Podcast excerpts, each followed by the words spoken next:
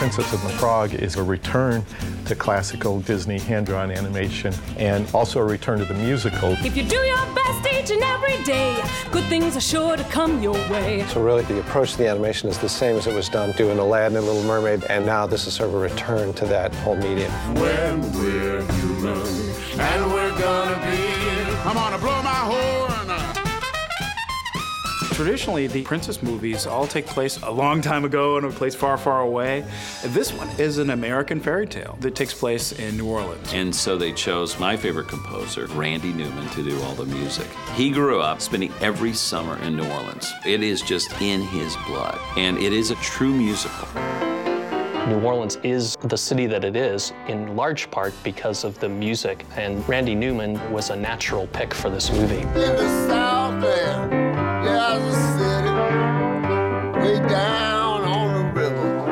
And John wanted the picture to reflect New Orleans in the songs. We agreed too, really try and get the raw, unfiltered New Orleans in the soundtrack. So we had musicians from the area play on the track, like Dr. John. He seems like an ambassador to the city and an iconic presence from New Orleans. Dreams do come true in New Orleans.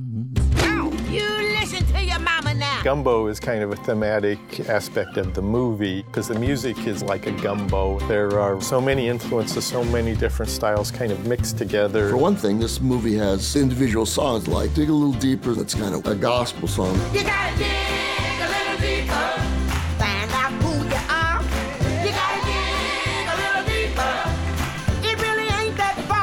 This is not an easy song to sing. There's gospel in it, there's blues in it, and I think the message in it is so wonderful.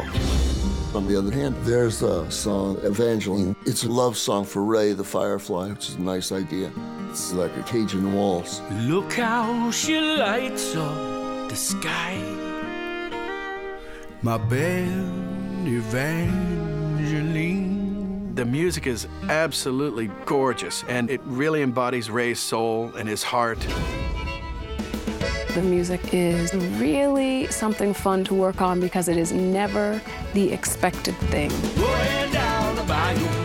Going down the bayou. It's like gumbo.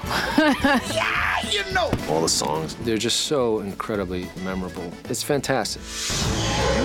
Now we're cooking. Friends on the Other Side is Randy Newman's song for the villain, and Keith David really sort of tore it up when he performed it. You can blame my friends on the other side. I'm so excited about this film because it's so rich with its music, and it comes through in this film. He's